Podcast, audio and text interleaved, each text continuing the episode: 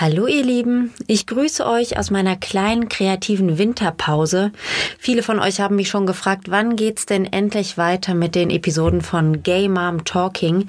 Die Antwort ist, es dauert nicht mehr lange. Ich denke so im Februar oder ich denke das nicht, ich weiß es. Ich weiß, dass es im Februar mit den Episoden weitergeht, aber um euch die Wartezeit noch ein bisschen zu verkürzen, zu versüßen, habe ich heute wieder so eine kleine Spezialfolge für euch. Und zwar bin ich ja nicht der einzige queere Podcast, der kürzlich an den Start gegangen ist, sondern es gibt noch einige andere und unter anderem hat ein wunderbarer Podcast-Kollege von mir jetzt am 01.01.2020 seine erste Episode veröffentlicht, die ich total gut gelungen finde. Und da es uns ja allen immer ganz gut tut, mal etwas über den queeren Tellerrand zu schauen, lasse ich ihn heute mal zu Wort kommen. Ich werde hier also gleich mich äh, rausziehen und meinen Kollegen quasseln lassen. Sein Name ist Chungun und er hat am 1.1. den Podcast Bin ich süß-sauer gestartet, in dem er über asiatische Menschen in Deutschland spricht oder mit ihnen spricht vielmehr, ist ein Interview-Podcast mit asiatischen queeren Menschen, die in Deutschland leben. Ich habe ihm ein paar Fragen geschickt via WhatsApp und er hat mir da, daraufhin eine Audiodatei zurückgeschickt. Ich werde mich aber jetzt gleich zwischendurch mal ab und zu mit reinschneiden, damit ihr auch wisst, welche Fragen ich ihm gestellt habe. So, jetzt überlasse ich meinem Kollegen aber das Feld.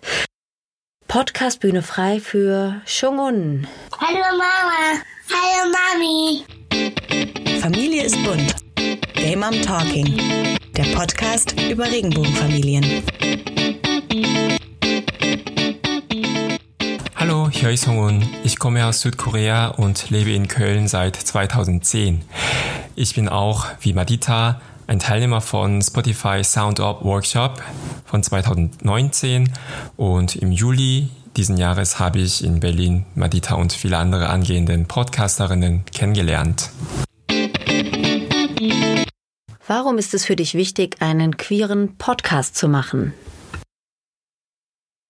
Meine Antwort ist, zum einen gibt es überhaupt sehr wenig Medien oder Medienprodukte, die die queeren Perspektive vertreten.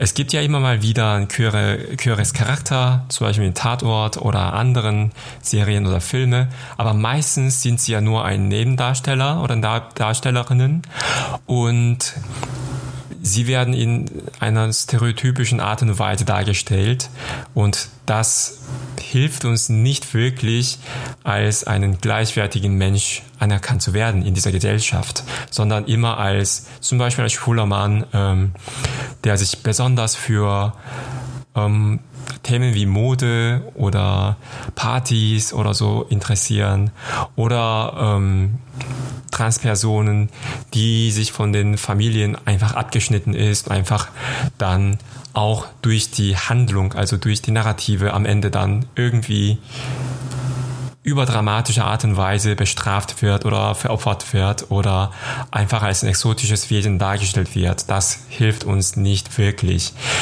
Podcast ist eine Art und Weise für mich, auf ziemlich persönlichen Art und Weise über sich selbst zu sprechen oder auch so die Perspektive der anderen oder Leben der anderen näher kennenzulernen. Und das ist deshalb, finde ich, besonders geeignet für Minderheitsthemen wie zum Beispiel LGBTQ Communities. Ich als ein asiatischer queerer Mensch in Deutschland habe noch einen weiteren Grund, einen asiatischen und queeren Podcast zu machen. Wenn ich überhaupt eine queere Person in deutschen Fernsehsendungen oder Filmen oder so sehe, ist es meistens eine weiße Person oder türkische oder lateinische Person.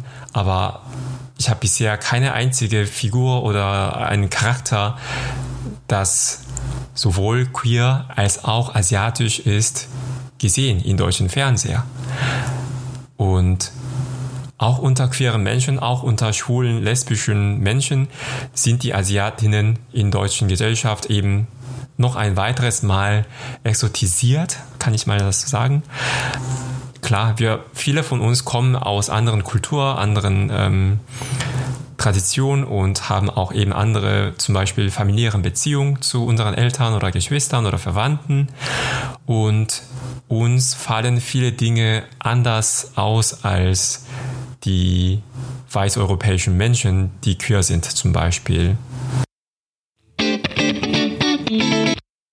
Wann hast du zum ersten Mal die Idee gehabt, ja, ich möchte etwas für queere asiatische Menschen in Deutschland produzieren? Das hatte ich am stärksten gespürt, als ich mit einem älteren deutschen weißen und auch schwulen Mann über meine Verhältnisse zu meinen Eltern gesprochen hatte. Lange habe ich von meinen Eltern das versteckt, dass ich schwul war und mit einem Mann zusammen war. Und ich hatte mir sehr viel Gedanken darüber gemacht, ob ich mich bei meinen Eltern outen soll oder nicht. Und Eltern-Kind-Beziehung in Korea ist, ist etwas anders als in Deutschland. Wir sind zum einen sehr emotional nah, aber auch sind wir in gewissermaßen hierarchischen ähm, Verhältnisse. Also Kinder haben immer das zu folgen, was ähm, die Eltern von einem wünscht. Und dazu noch gibt es noch ähm, wirtschaftliche oder ökonomische Frage. Also die kind, viele Eltern sind einfach auf die Kinder angewiesen, wenn sie in die Rente gehen, weil eben die Eltern sehr viel Geld einfach in Erziehung der Kinder ähm, ausgegeben oder investiert oder ja investiert haben, so dass sie nicht eigene ähm, ja, Leben nach der ähm, Pensionierung wirklich planen können. Also es ist hoch einfach ganz anders als in Deutschland. Und ja, der Mensch hat lange, nach, lange mir zugehört und das war ein emotionales Thema, weil ich auch Angst davor hatte, dass meine Eltern mich ablehnen würde dafür, dass ich schwul war. Und nachdem er das alles zugehört hatte, das erste, was er sagte, war, ach, das sind aber richtig dumme Menschen. Und das hat mich total baff gemacht. Also zum einen geht es nicht darum, ob meine Eltern dumm waren oder nicht, sondern ja, dass meine Eltern einfach nicht gerafft haben oder dass, dass für meine Eltern das überhaupt nicht vorstellbar war, dass so etwas wie ähm, Homosexualität in der Familie passiert, also ja, dass ihre, dass ihr Sohn schwul sein könnte, eben weil in Korea ähm, immer noch sehr wenig ähm, schwul, lesbische oder queere Themen ähm, besprochen wird in der Öffentlichkeit. Das hat eher damit zu tun, als dass meine Eltern wirklich dumm wären. Und vielleicht ist sie einfach besonders unsensibel gewesen, aber das hat mich viel zum Nachdenken gebracht und da habe ich mir zum ersten Mal den kulturellen Unterschied oder die kulturellen Unterschiede innerhalb schwulen, lesbischen, queeren Community ganz deutlich gemacht. Und ich hatte dann Bedürfnisse über solche Themen mit eben anderen queeren koreanischen Menschen zu sprechen. Aber es war schwierig, solche Menschen zu finden, weil ich auch Probleme mit koreanischen Communities eben hatte. Es klingt so, dass ich ähm, einfach überall Probleme hätte mit Menschen. Das stimmt nicht. Ich habe viele ähm, Freunde hier in Deutschland, aber nicht eben ähm, queeren und südkoreanischen Menschen.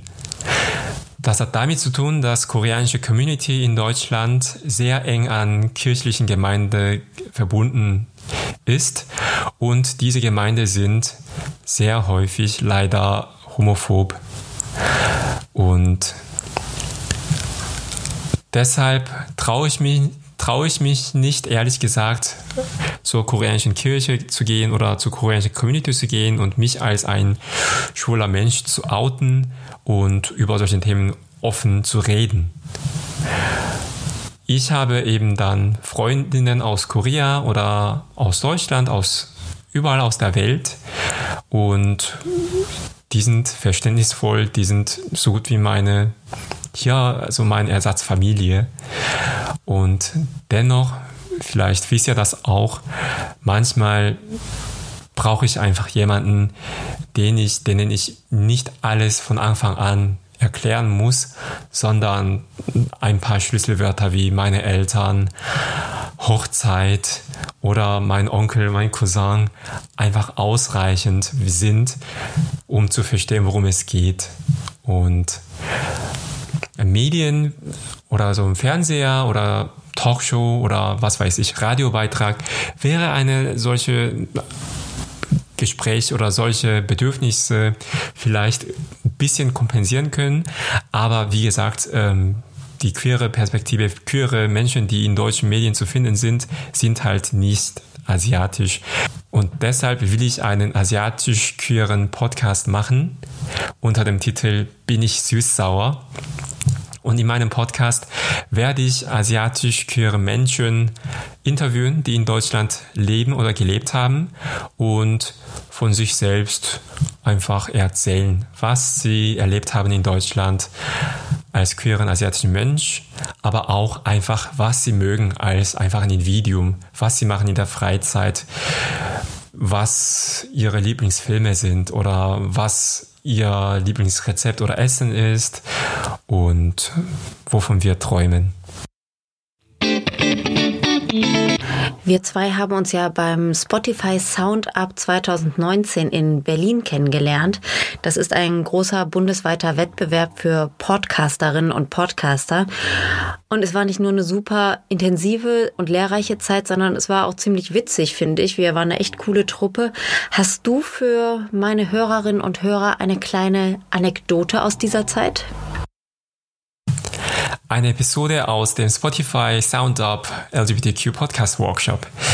Ähm, also wir waren von morgen, also morgens von 9 Uhr bis nachmittags 16, 17 Uhr immer an einem Ort und über viele Dinge geredet oder gehört vor allem.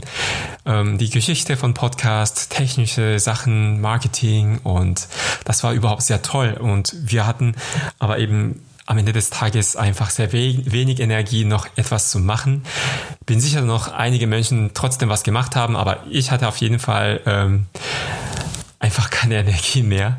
Aber ich glaube, das war am Donnerstag, also das Workshop ging vom Montag bis Freitag. Und am Donnerstagabend sind wir zusammen Abendessen gegangen, also nur unter uns, ausnahmsweise, also nur unter uns Teilnehmenden. Und das war in so einem schicken italienischen ähm, Kaffee-Imbiss-Restaurant in Berlin. Und wir haben etwas bestellt und dann kam die Kellnerin und sie hatte eine sehr auffällige Art und Weise zu sprechen und sehr äh, sinnlich die ganze Zeit. Also sie klang, keine Ahnung, fast wie eine, ja, ja eine ähm, Synchronsprecherin. Und sie hat zum Beispiel so uns gefragt, und was möchtet ihr trinken? Also ohne zu übertreiben, hat sie die ganze Zeit nur so geredet mit uns. Und Madita war, und Madita fand das irgendwie, glaube ich, ähm, sehr spannend. Und,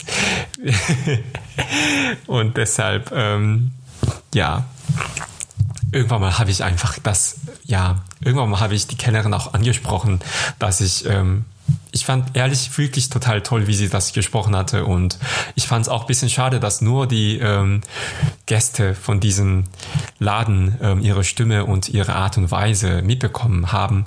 Und deshalb habe ich ja gesagt, ja, vielleicht könntest du ja auch einen, einen Podcast machen.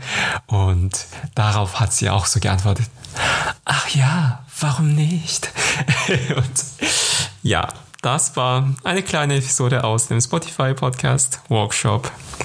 Eine weitere Episode aus dem Spotify Sounder Workshop in diesem Jahr wäre, also unter den Teilnehmenden gab es Dastan und mich, also wir beide sind asiatisch aussehende Menschen und es gab dreimal, es gab so drei Vorfälle, dass die ja, nicht unter Teilnehmenden und auch nicht ähm, von Spotify selbst. Ähm, aber es gab Menschen, die mich und das dann immer verwechselt haben. Also eine Referentin, die eingeladen war, hat, ähm, also mit, wir hatten vor, vor der Sitzung oder vor dem Beginn des Seminars mit einer Referentin, ähm, die dran war, gesprochen, also ich und Dastan. Und sie war, wie jeder andere auch, äh, von Dastans Projekt tiefst beeindruckt. Dastan hat das Projekt Pink Summits ins Leben gerufen und der steigt auf die höchsten Gebirge der Welt und Und auf so einem Gipfel zeigt er dann halt die Regenbogenflagge. Das ist überhaupt einfach sehr spannendes Projekt. Und ja, irgendwie im Laufe des Seminars hat sie dann das Thema von das dann angesprochen, aber die ganze Zeit dann auf mich zugestarrt. Und ich habe gedacht so, nein, ich bin nicht das dann. Ähm, wir sehen auch nicht mal so ähnlich aus, aber wir beide tragen Brille und wir sind asiatisch und wir sind beide männlich und zack, passiert das, dass Menschen dann uns verwechseln. Wir hatten auch, also Dastan und ich haben auch ähm, probeweise eine Sendung, eine Sendung ähm, aufgenommen und nach paar Wochen haben wir dann alle Aufnahme ähm, zum Downloaden bekommen. Das war super. Außer, dass meine Aufnahme nicht mehr zu finden war.